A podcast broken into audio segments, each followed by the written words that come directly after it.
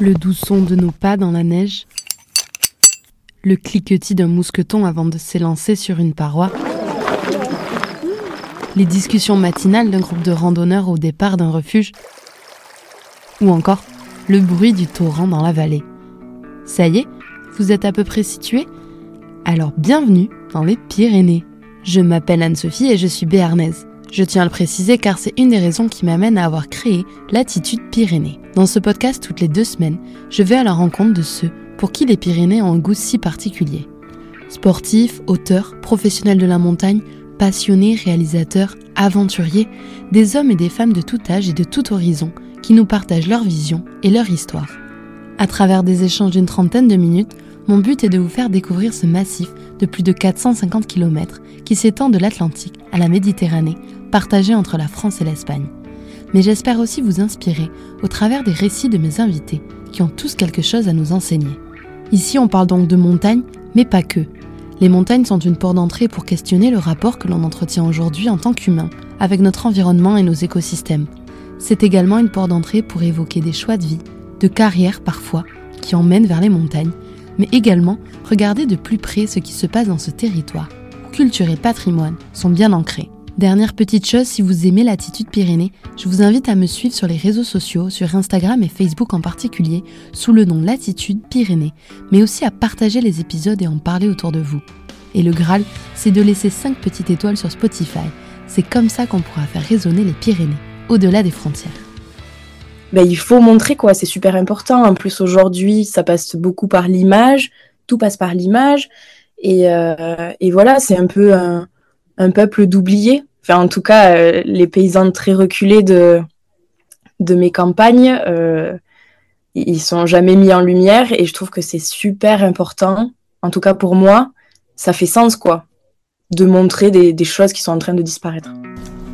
L'entraide paysanne, les traditions, la vie des villages de montagne, Amanda refuse que tout cela disparaisse. Alors avec sa caméra et son appareil photo, elle immortalise la réalité de son quotidien le monde dans lequel elle a grandi, celui où elle vit, le monde rural au cœur des Pyrénées. À 24 ans, Amanda Meunier débute une carrière de réalisatrice dans le cinéma et mène en parallèle des études dans l'agriculture. Deux mondes qu'elle tente de faire conjuguer, non sans difficulté. Dans cet épisode, on parle de l'enfance d'Amanda et de transmission familiale. On parle d'agriculture et de monde paysan qui tente de se faire entendre. On parle aussi d'ambition professionnelle, d'ancrage au territoire et bien sûr d'authenticité. J'espère que cet épisode vous plaira. Je vous souhaite une très belle écoute. Bonjour Amanda. Bonjour. Merci d'être avec moi sur le podcast. Je suis euh, trop contente parce que tu es la plus jeune pour le moment que j'ai eu. Donc euh, c'est cool aussi d'amener un peu de jeunesse euh, sur le podcast. Si je te demande pour toi, c'est quoi les Pyrénées? Qu'est-ce que tu qu'est-ce que ça t'inspire? Waouh. Alors, euh, je pense que pour moi, les Pyrénées, c'est mes racines, c'est ma terre, c'est un peu la, ben, ma source, quoi. Et, euh, et je pense qu'il y aura toujours une partie de mon cœur euh, qui sera dans les Pyrénées, où que je sois et quoi que je fasse, ben, mon cœur est dans les Pyrénées, quoi. Donc voilà, c'est vraiment mes racines. Est-ce que tu peux me situer où tu vis dans les Pyrénées? Alors, je vis bah, dans le Piémont pyrénéen, entre euh, Bagnères de Bigorre et Lannemezan, sur une petite colline nommée Esconès, où il y a plus de vaches que d'habitants. et, euh, et, moi, c'est la ferme au volet bleu juste avant l'église. Génial, c'est là où tu as toujours vécu, du coup. Euh, ben, en fait, euh, avant, je vivais ben, avec mon père et ma mère à Tournaille qui est à 20 minutes d'Esconès. Et euh, c'est plus dans la plaine. Et, euh, et, quand mes parents se sont séparés, on est revenu vivre euh, chez ma grand-mère, en fait. C'est la maison de, c'était la maison de ma grand-mère. Donc, on vivait trois générations de femmes dans la même maison avec ma grand-mère, ma mère et moi.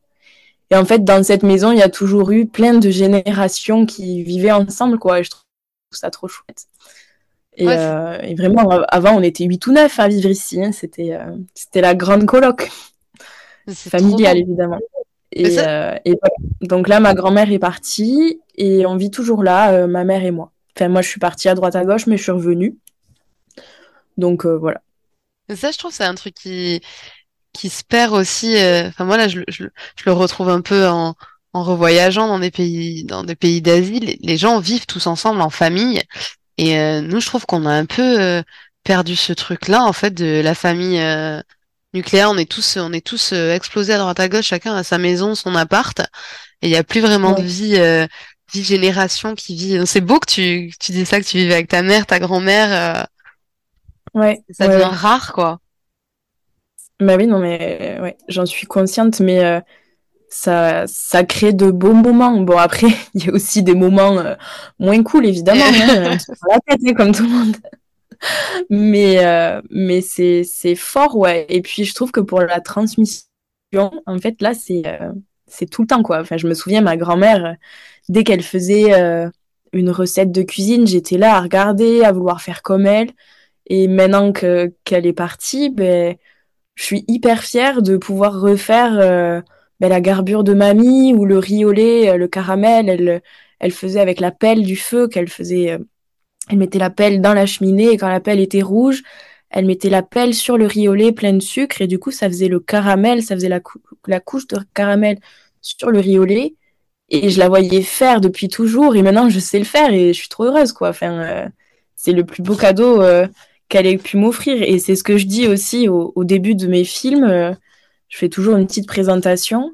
Et en fait, le, le plus beau cadeau qu'aient pu m'offrir toutes ces personnes qui m'ont laissé les filmer et, qui ont pris du temps, euh, qui m'ont donné de leur temps, mais le plus beau cadeau qu'ils aient pu me faire, c'est la transmission, quoi. Parce que en plus d'aller filmer, par exemple, je vais filmer les foins chez François, mais évidemment que je vais faire le foin avec lui. On est dans la pente, il fait 40 degrés.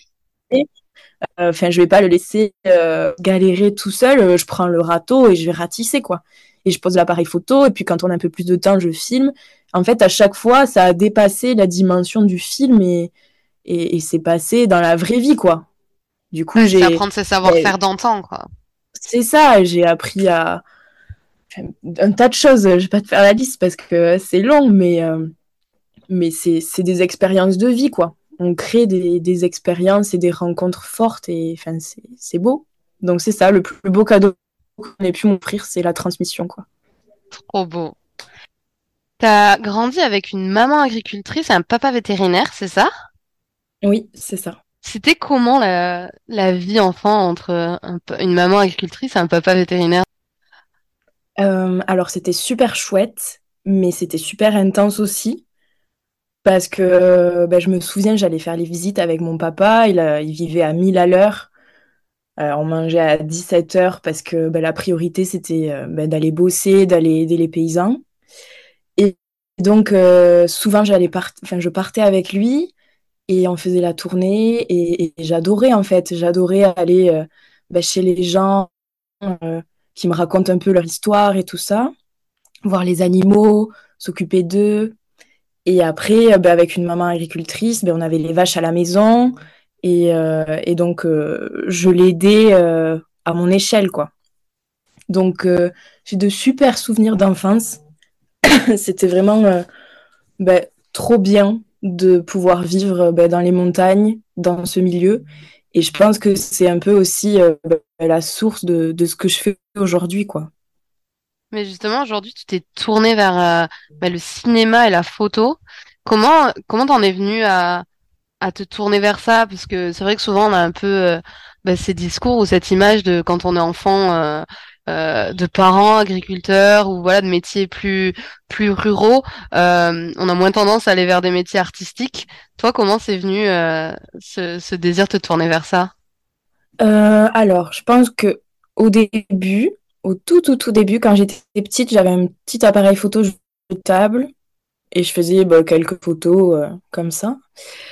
Et après, ça a commencé euh, au collège. En fait, en troisième, j'ai fait mon stage euh, chez France 3 à Toulouse et je pensais que je voulais être journaliste. Et, et après ce stage qui a été vraiment super, j'étais là, waouh, quoi. Je sors de ma campagne déjà pour aller à Toulouse, c'était incroyable pour moi. Et donc, euh, au bout d'une semaine, je me suis rendu compte que c'était pas forcément le côté journaliste qui me plaisait, mais que c'était l'image. Et donc, euh, je suis partie au lycée, toujours à Bagnères. Et là, j'ai fait l'option audiovisuel. Et, je me souviens, c'était une petite option le vendredi après-midi. Et il y avait une bonne ambiance, c'était cool et tout. Et on a fait. ils nous montraient des documentaires et euh, il nous montrait des photos euh, argentiques, quoi, dans des livres photos. Et donc, euh, ces, ces, livres photos, ça m'a vraiment inspiré. Du coup, je me suis acheté mon premier appareil photo argentique et j'ai commencé à essayer de me renseigner sur les pellicules, comment faire et tout ça. Et je trouvais que ça donnait vraiment un autre rapport à la photo. j'aimais ce grain, j'aimais cette authenticité de devoir réfléchir à une prise, quoi. Enfin, t'as 36 poses ou 24 poses, du coup, tu peux pas faire euh, mille fois la même photo, quoi. Ouais, carrément.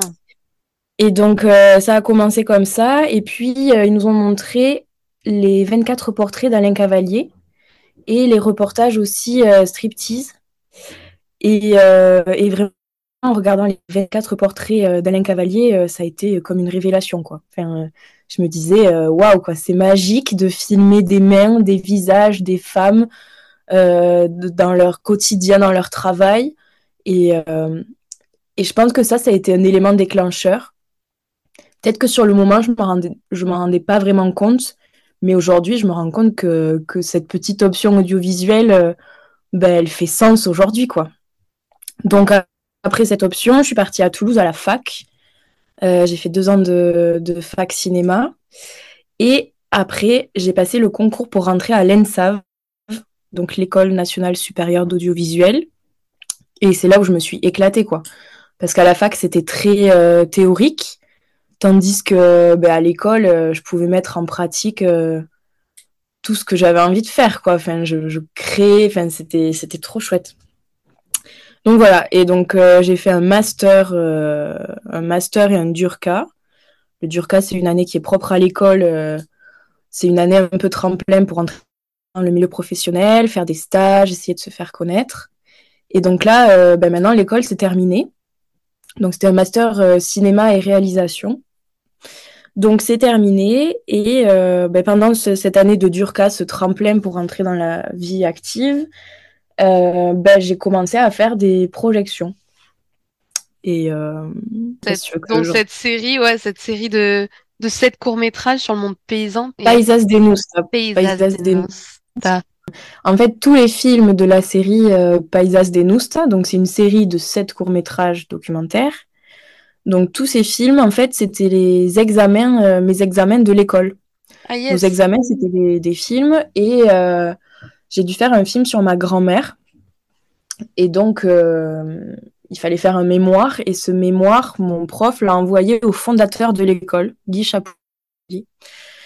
Et euh, il m'a dit, euh, il m'a appelé un jour, il m'a dit euh, Amanda, il faut absolument qu'on se rencontre et tout ça. Donc on s'est rencontrés, on a discuté cinéma, montagne, tradition, couture, enfin de tout. Génial. Et il m'a dit envoie-moi tous tes films et tout ça. il est tombé amoureux du mémoire sur ma grand-mère, quoi. Donc je lui ai envoyé tous les films que j'avais fait à l'école.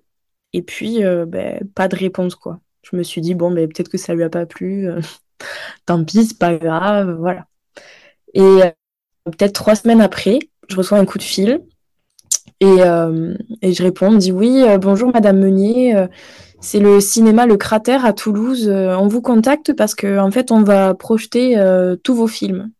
Quoi, pardon Vous allez quoi? Et, et, en fait, c'est Guy qui m'a fait une surprise. En gros, il a envoyé tous mes films au cinéma.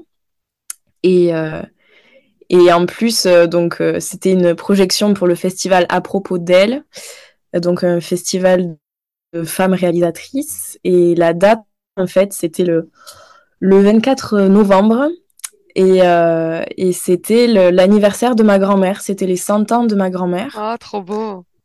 Et bon, elle, est décédée peut-être un mois avant.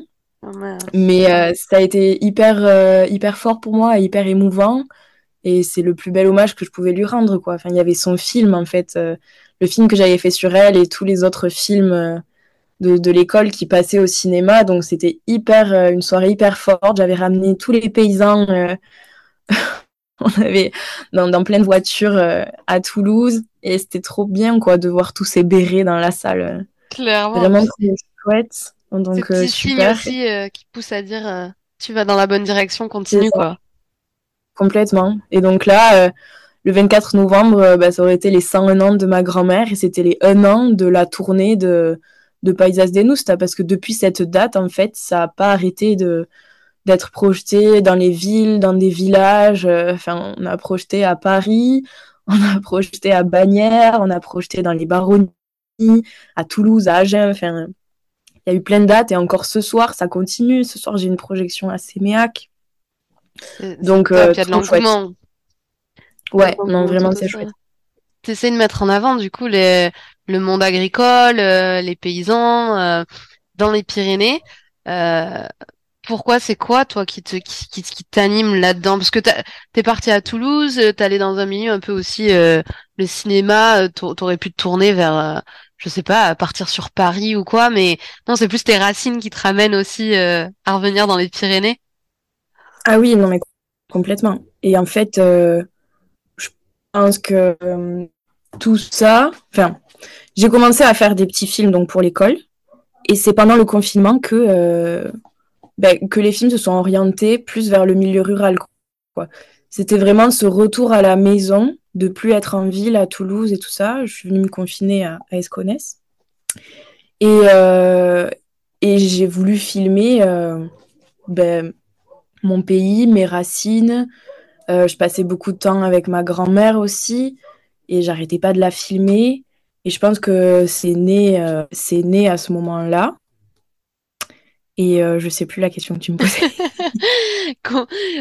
ce que tu as voulu faire avec cette série de, de courts-métrages sur le monde paysan, pourquoi pourquoi euh, toi tu as envie de faire parler ces gens-là et de montrer ce ce côté du monde agricole et faire aussi parler bah, ces personnes âgées que parfois on n'entend plus trop dans les campagnes. Qu'est-ce que tu as envie de raconter à travers ça? Que toi tu bah, j'ai envie de j'ai envie de raconter leur histoire en fait. C'est euh, c'est encore des personnes qui euh, bah, qui sont dans l'ombre et j'ai envie de les mettre en lumière de dépoussiérer tous ces souvenirs. Et c'est hyper important de bah, de figer dans le temps euh, des traditions des choses qui sont en train de disparaître. Et il y a encore beaucoup de de d'innocence par rapport à à l'agriculture il y a plein de gens qui qui sont ignorants et, euh, et je pense qu'il faut, euh, ben, il faut montrer quoi. C'est super important. En plus aujourd'hui, ça passe beaucoup par l'image. Tout passe par l'image. Et, euh, et voilà, c'est un peu un, peuple d'oubliés. Enfin, en tout cas, les paysans très reculés de, de mes campagnes, ils sont jamais mis en lumière. Et je trouve que c'est super important. En tout cas pour moi, ça fait sens quoi, de montrer des, des choses qui sont en train de disparaître. C'est un peu un devoir de, de mémoire aussi, du coup, que tu essayes de faire. Ah oui, complètement, complètement. Un, un devoir de mémoire, mais aussi euh, pour. Euh, enfin, je sais pas comment expliquer, mais euh, j'aimerais que ça perdure, quoi. Donc peut-être quand ils gens dans le temps, ça pousse les gens à se dire Ah oui, peut-être que je pourrais faire comme ça. Enfin, je dis pas qu'il faut revenir. Je, il faut revenir à, des époques lointaines, mais euh, il faut savoir vivre avec son temps, faire une agriculture, euh, je pense, raisonnée. Et, voilà, peut-être pas trop avoir la folie des grandeurs et, trouver un équilibre tout en conservant des valeurs euh, de nos campagnes super importantes, quoi. Et qu'est-ce qui disparaît, par exemple, dans nos, dans nos montagnes ou dans ces campagnes par rapport à l'agriculture? Qu'est-ce que tu remarques, toi, qui, qui, qui s'efface ah bah, avec le temps? Il y a tellement de choses qui s'effacent avec le temps. Bah, déjà, tous ces personnages authentiques euh, qui n'ont pas de repreneur, les maisons qui se ferment, les fermes qui se vident, bah, ça fait mal, quoi. Et puis tous ces savoir-faire euh, ancestraux que, qu'il faut apprendre. Je pense que c'est une urgence de pouvoir euh, bah, travailler à la main. Enfin, tout ça, c'est Attends, est-ce que, est que tu entends les gens qui parlent à côté de moi ou pas? Non, non, j'entends pas. Non, j'entends pas. Enfin, j'entends, mais de très loin, donc ça va. Ok. Ben, tu vois, ça, par exemple, c'est quelque chose qui est en train de se perdre. C'est le voisin qui, qui vient boire le café euh, presque tous les matins. Et, je me souviens avant, quand j'étais gamine, il y avait, euh, je sais pas, il y avait huit personnes le matin qui étaient là. Il y avait euh, ben, les chasseurs, euh, le boulanger, le facteur. Et c'est cette convivialité, cette entraide paysanne, ben, tout ça, ça se perd aussi, quoi. Et là, tu te rends compte, il y avait huit personnes le matin chez moi pour boire le café. Aujourd'hui, il y a un voisin, quoi. Ça rejoint, ça rejoint vachement ce que, ce que disait Nadao dans le premier épisode.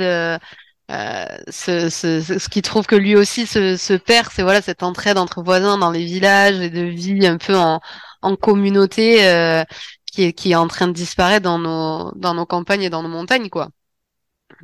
Ah, mais ça.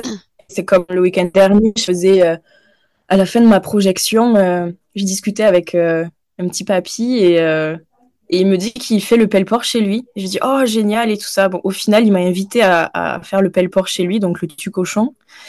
Et, euh, et j'y ai été et, ça m'a fait trop chaud au cœur, quoi, parce que bah, chez nous, on le faisait, mais tu vois, ça a disparu. Et avant, c'était une pratique euh, bah, courante, quoi. L'hiver, euh, dans chaque, chaque maison, on tuait son cochon pour sa propre consommation. on allait faire la tournée de la famille et des voisins, on portait un tour de boudin à, tous les amis, quoi. Et ça, c'est un truc euh, concrètement qui est en train de se perdre. Donc, c'est encore toléré de tuer son cochon chez soi. C'est pas interdit, c'est toléré, mais, euh, mais ça fait partie des traditions qui, euh, ben, qui, qui, disparaissent, quoi, petit à petit. Ça, le pelle-port ou la tonte des brebis ou, les grandes. en fait, c'était des fêtes. Enfin, maintenant, on se rend pas compte mais c'était des fêtes et, euh, et, toute la famille venait et, euh, et c'était des, des, jours de, bah, de convivialité. Euh, enfin, c'était des moments forts à l'époque. C'est quoi les, les, retours que tu as eu par exemple, sur les projections de tes, de tes courts-métrages? Les retours des, des gens qui, bah, sur, sur, qui sont les courts-métrages ou qui vivent dans ces campagnes? C'est quoi leur retour? Ben alors, ça dépend des, euh, ça dépend des personnes parce qu'on est tous différents. Euh, je vois mon voisin, cousin euh, Roland. Ben, c'est lui qui est en train de boire le café chez moi ce matin, tu vois. lui, par exemple, il est plus timide, plus réservé, mais il a quand même été voir le film au cinéma et tout ça. Et, et je pense qu'au fond de lui, il en est quand même fier, quoi. Après, à chaque fois, dans mes films, il y a quand même une relation de confiance et un lien fort avec la personne. Donc, on touche quand même à l'intime. Et euh, ça peut être délicat, mais je pense que dans tous mes films, ça s'est toujours très bien passé parce que c'était un accord commun. Euh, et puis, il me voit tout le temps avec l'appareil photo euh, ou avec un micro en train de les suivre à droite à gauche. Donc, je pense que c'était OK. Et, et maintenant, ils en sont fiers, quoi. Enfin, euh, là, je prends l'exemple de Roland, mais, euh, mais par exemple, François. Euh, François, il fait partie d'un des films aussi. François, il est super fier. Et François, il cherche l'amour. Il me dit Tu devrais mettre mon numéro de téléphone à la fin des films, quoi. Ce serait mieux que l'amour est dans le pré.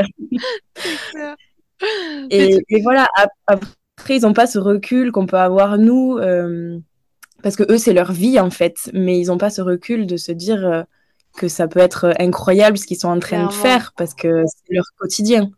Mais ce qui, ce qui est cool mais, euh, dans, tes, dans, dans, les, dans les reportages que j'ai pu voir et puis dans les photos, c'est que je trouve que tu, tu, reviens un peu à ce truc de montrer la réalité sans, euh, sans l'enjoliver. tu vois, ce qu'on voit souvent dans les médias ou quand les médias viennent dans les Pyrénées ou dans les campagnes, c'est toujours soit c'est tout noir, soit c'est tout blanc, quoi. Soit waouh, c'est super beau, ah euh, l'agriculture, euh, euh, c'est génial d'être paysan, ou soit c'est terrible d'en vivre, il y a des suicides. Et enfin, Dieu, il n'y a jamais de, de, juste milieu de montrer cette réalité ah en fait de gens qui juste vivent et, et sont, sont sont heureux comme ça avec leurs difficultés et leur et leur et leur succès aussi mais mais je trouve que c'est beau de mettre ça en lumière quoi ah, mais je suis complètement d'accord. J'ai l'impression que ben, à chaque fois que, qu'il y a un film sur les paysans qui passe à la télé, je reçois plein de messages regarde ce soir sur M6 ou regarde et tout. Et je regarde et en fait, euh, ben, soit c'est super triste. Alors, ils font que dire oui, personne ne reprend et tout ça, euh, personne ne reprend les fermes, mais en même temps, euh, ils montrent ben, des côtés super obscurs où les gens se suicident et tout ça. Mais en fait, je suis ok de montrer la réalité, que c'est dur parce qu'il faut pas mentir, mais mais il y a pas une touche d'espoir quoi. Enfin, c'est pas que ça l'agriculture. On n'a pas tous des, exploitations immenses. Euh, enfin, on, est tous différents, on vit dans des environnements différents et je pense que c'est possible de s'installer agriculteur et, d'avoir une vie euh, simple et, heureuse, quoi. Enfin, euh, bah, surtout que, pas, je trouve qu'il y a un peu, enfin, je sais pas si toi tu l'as vécu en partant faire tes études à Toulouse, mais je trouve que chez nous, dans nos petits villages, euh, euh, que ce soit de montagne, mais aussi euh, à la campagne, je trouve que les jeunes sont quand même très attachés à leur à leur territoire. Alors certes, il faut bouger pour les études, souvent dans des grandes villes, mais j'ai un peu le sentiment que tout le monde revient aussi à, à, à, ses racines et à et à son village et à, ses à ses copains d'enfance. Enfin, est-ce que toi, c'est un sentiment que tu as aussi de cet attachement quand même que les jeunes ont au, au territoire et peut-être ils savent juste pas comment faire pour, euh, bah pour euh, rester là et avoir un emploi euh, stable là et pouvoir se développer quoi. Ah oui, ça c'est sûr. Bon après ça dépend, c'est toujours très différent. je pense qu'il y a un moment donné où après le lycée on se dit ouais on va aller à la ville. Oui, je pense qu'on a besoin, je pense qu'on a besoin de bah, de vivre ça aussi, tu vois, de se dire, ouais, je suis jeune, j'ai envie de sortir, nanani, nanana. Ouais, d'aller voir ailleurs. Mais je pense que un peu plus tard, un peu plus tard, euh, ben, on commence à se poser des questions. En tout cas, moi, c'est ce qui m'est arrivé. Euh, j'étais hyper contente d'aller en ville et tout ça. Et puis, au fur et à mesure, je me suis rendu compte que ben, j'arrivais pas à passer 15 jours euh, à Toulouse, quoi. Ben, il fallait que je revienne. Ouais. Dans mon petit appart, je montais sur l'évier, j'avais une petite fenêtre et je voyais les montagnes. Et je passais genre des heures debout sur mon évier en train de regarder les montagnes parce que ben, j'étais pas loin, hein, mais j'étais pas chez moi, quoi. Et puis le, week-end, les gens, enfin, j'avais des potes qui comprenaient pas que, ben, que je préfère rentrer et aller aider ma mère aux vaches que d'aller faire la fête à Toulouse, quoi. Ouais.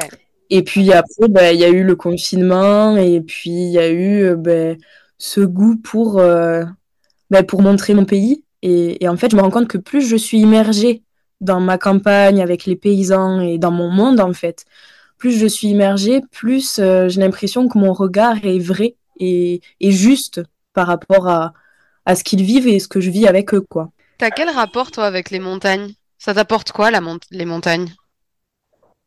Ouf Ah ben les montagnes... Euh,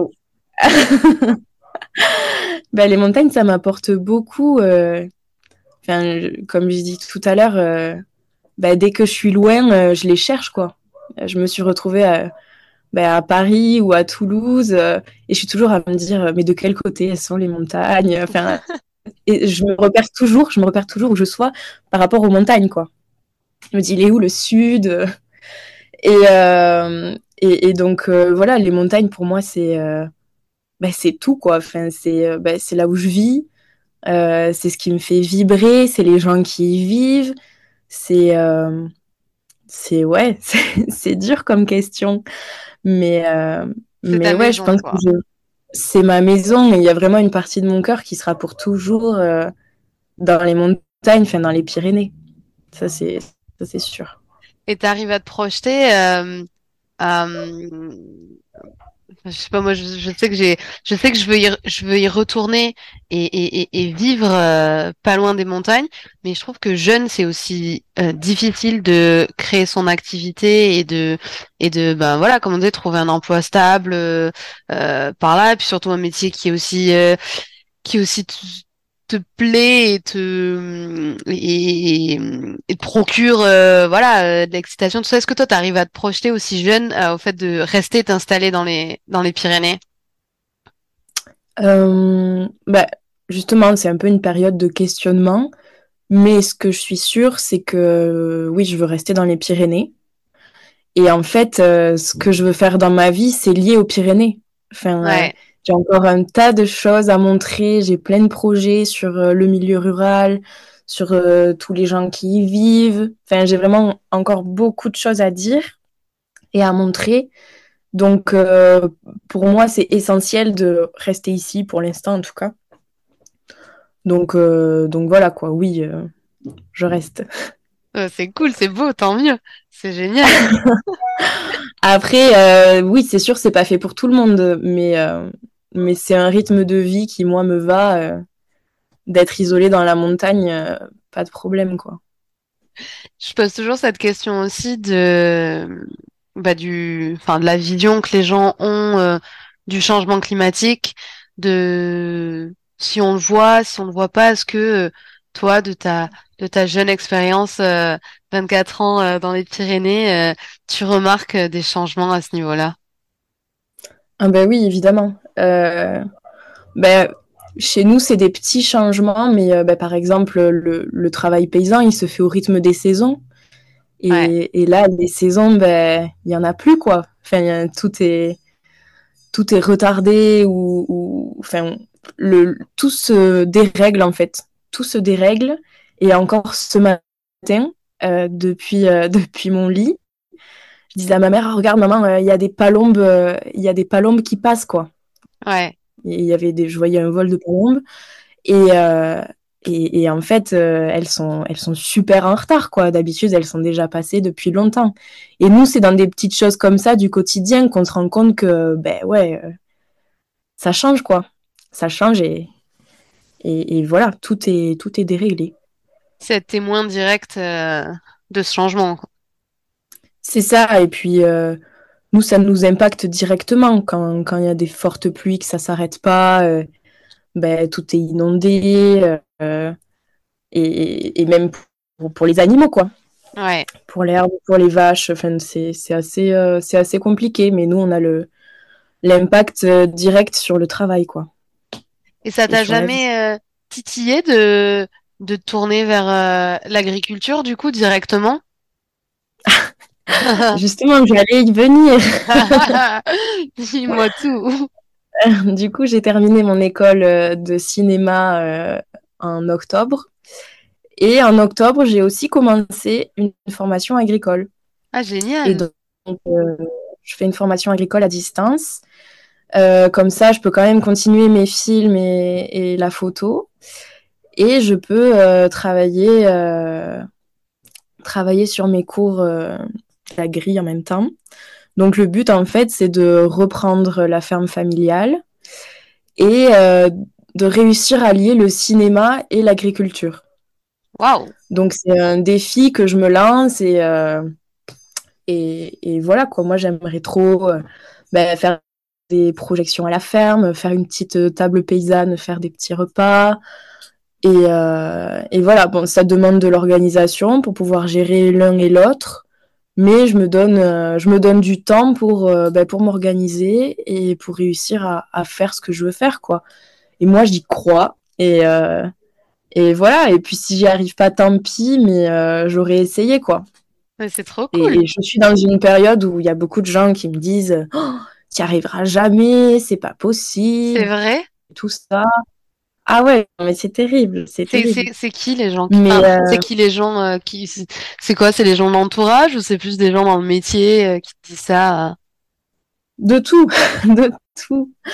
Autant des gens dans l'entourage que mais mais en fait, j'arriverai pas à me le sortir de la tête tant que je l'aurais pas fait quoi. Clairement, mais pour moi ça a tellement de sens. C'est ça a tellement de sens. C'est comme je te disais tout à l'heure, plus je suis immergée dans le milieu, plus mon regard est, mon regard est juste et, euh, c'est ça que j'ai envie de faire, quoi.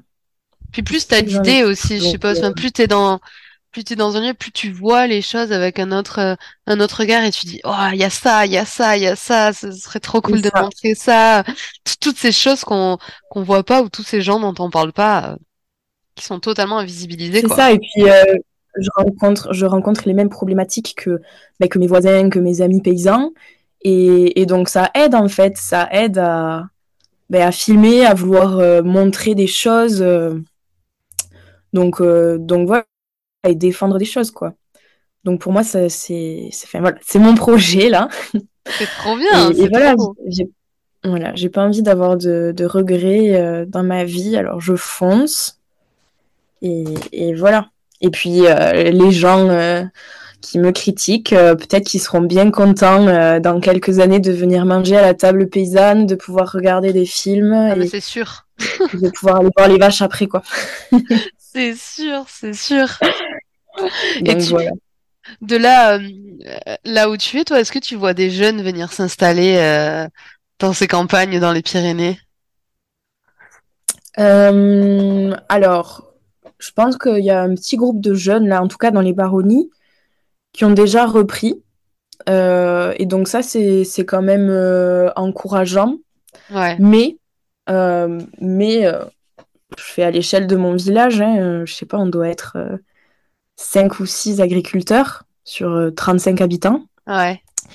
Et, euh, et en fait, euh, il y a beaucoup de, personnes célibataires sans enfants, quoi. Ah Donc, c'est des, des, fermes qui vont, qui vont mourir. Après, on a pas mal de néo-ruraux qui viennent. Ouais. Donc, c'est bien, mais, mais c'est toujours pareil, quoi. Enfin, ça fait un peu une guerre avec, ben, avec les autochtones et, et les néo-ruraux parce que ben, voilà, ce serait parce que ben, certains néo-ruraux arrivent à s'intégrer et ça, je trouve ça vraiment génial de pouvoir s'intégrer et, et, vivre avec la vie du, du village et du pays, et d'autres un peu moins, ouais. qui préfèrent rester entre eux et, et faire leurs pratiques à eux et, et voilà. Donc c'est toujours, euh, c'est toujours un peu euh, une petite, euh, une petite guerre, enfin une petite ouais, guerre. Ça demande une adaptation. Hein. quoi on se bat pas à coups de fourche ni rien, mais mais, mais c'est vrai que, que c'est assez conflictuel et que voilà quoi. C'est dommage parce que quand les gens arrivent à s'intégrer, ben c'est super. Et c'est quoi qui est conflictuel par rapport à c'est le fait de ils arrivent, ils veulent s'installer et sans, sans se préoccuper euh, bah, trop des traditions, etc. Ouais, ouais, ben, il y a de ça. Enfin, il y a plein de choses il y a plein de choses comme ça. Et puis, euh, si tu veux, ça forme un peu des, des, groupes, ils forment des groupes entre eux, mais je peux comprendre aussi. Hein. Mais, euh, mais si tu veux, ben, il y a plus cette convivialité et cette entraide paysanne entre les uns et les autres. Et, et voilà, après, quand je dis que c'est conflictuel, euh, enfin, il n'y a, y a, pas d'embrouille. oui, oui, bien sûr, bien sûr. Un peu une guerre passive, si tu veux. Enfin, il y a des tensions sans que, sans que les gens se le disent. Ouais. Voilà. Mais, euh, mais voilà, je pense qu'il y a quand même de l'espoir, il y a quand même euh, des gens qui reprennent, des jeunes qui sont motivés, et j'espère qu'il y en aura d'autres. Euh, enfin, voilà. On va arriver sur les petites questions de la fin. ouais. Je te demande ton endroit préféré dans les Pyrénées. Waouh Dur. Partout. C'est dur de choisir un endroit, quoi. Euh, mon endroit préféré dans les Pyrénées, euh, le Bergou. Le Bergou, c'est euh, la colline. c'est normal. C'est mon endroit secret. le Bergou, c'est la colline qui a au-dessus d'Esconès. Et en fait, quand on monte en haut du Bergou, donc Esconès, c'est mon village. Yes.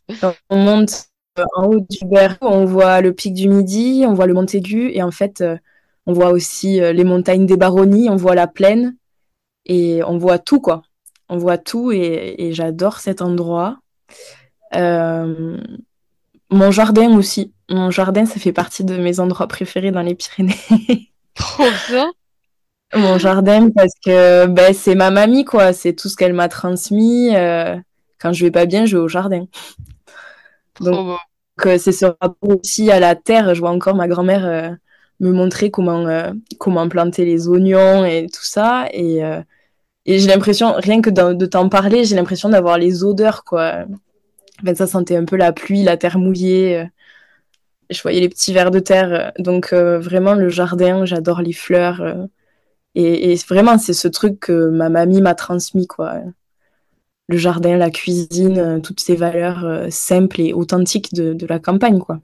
Clairement. Et après, forcément, euh, forcément, j'adore euh, aller en rando, faire des lacs, euh, tout ça. Les plaines d'esquí aussi. Les plaines d'esquí, on met les vaches avec ma maman en estive au plein d'esquive, donc j'adore aller là-bas.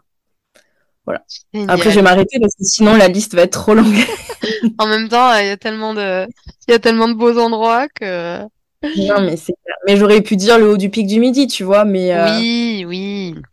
Parce que c'est beau, mais je pense que c'est plus des endroits qui ont du sens, les endroits que je trouve beaux. Enfin, du sens à mon échelle, pour moi, évidemment, toujours. Carrément. Si tu as un endroit à recommander pour aller manger, tu le disais, il y a les, traditions et la bonne nourriture chez nous. si tu as ouais. Ouais, un endroit pour manger. Euh, alors, il y a deux endroits, je pense. Euh, il y a chez Loulou, au col des Palomières. Yes. juste à côté de chez moi. Très bonne garbure.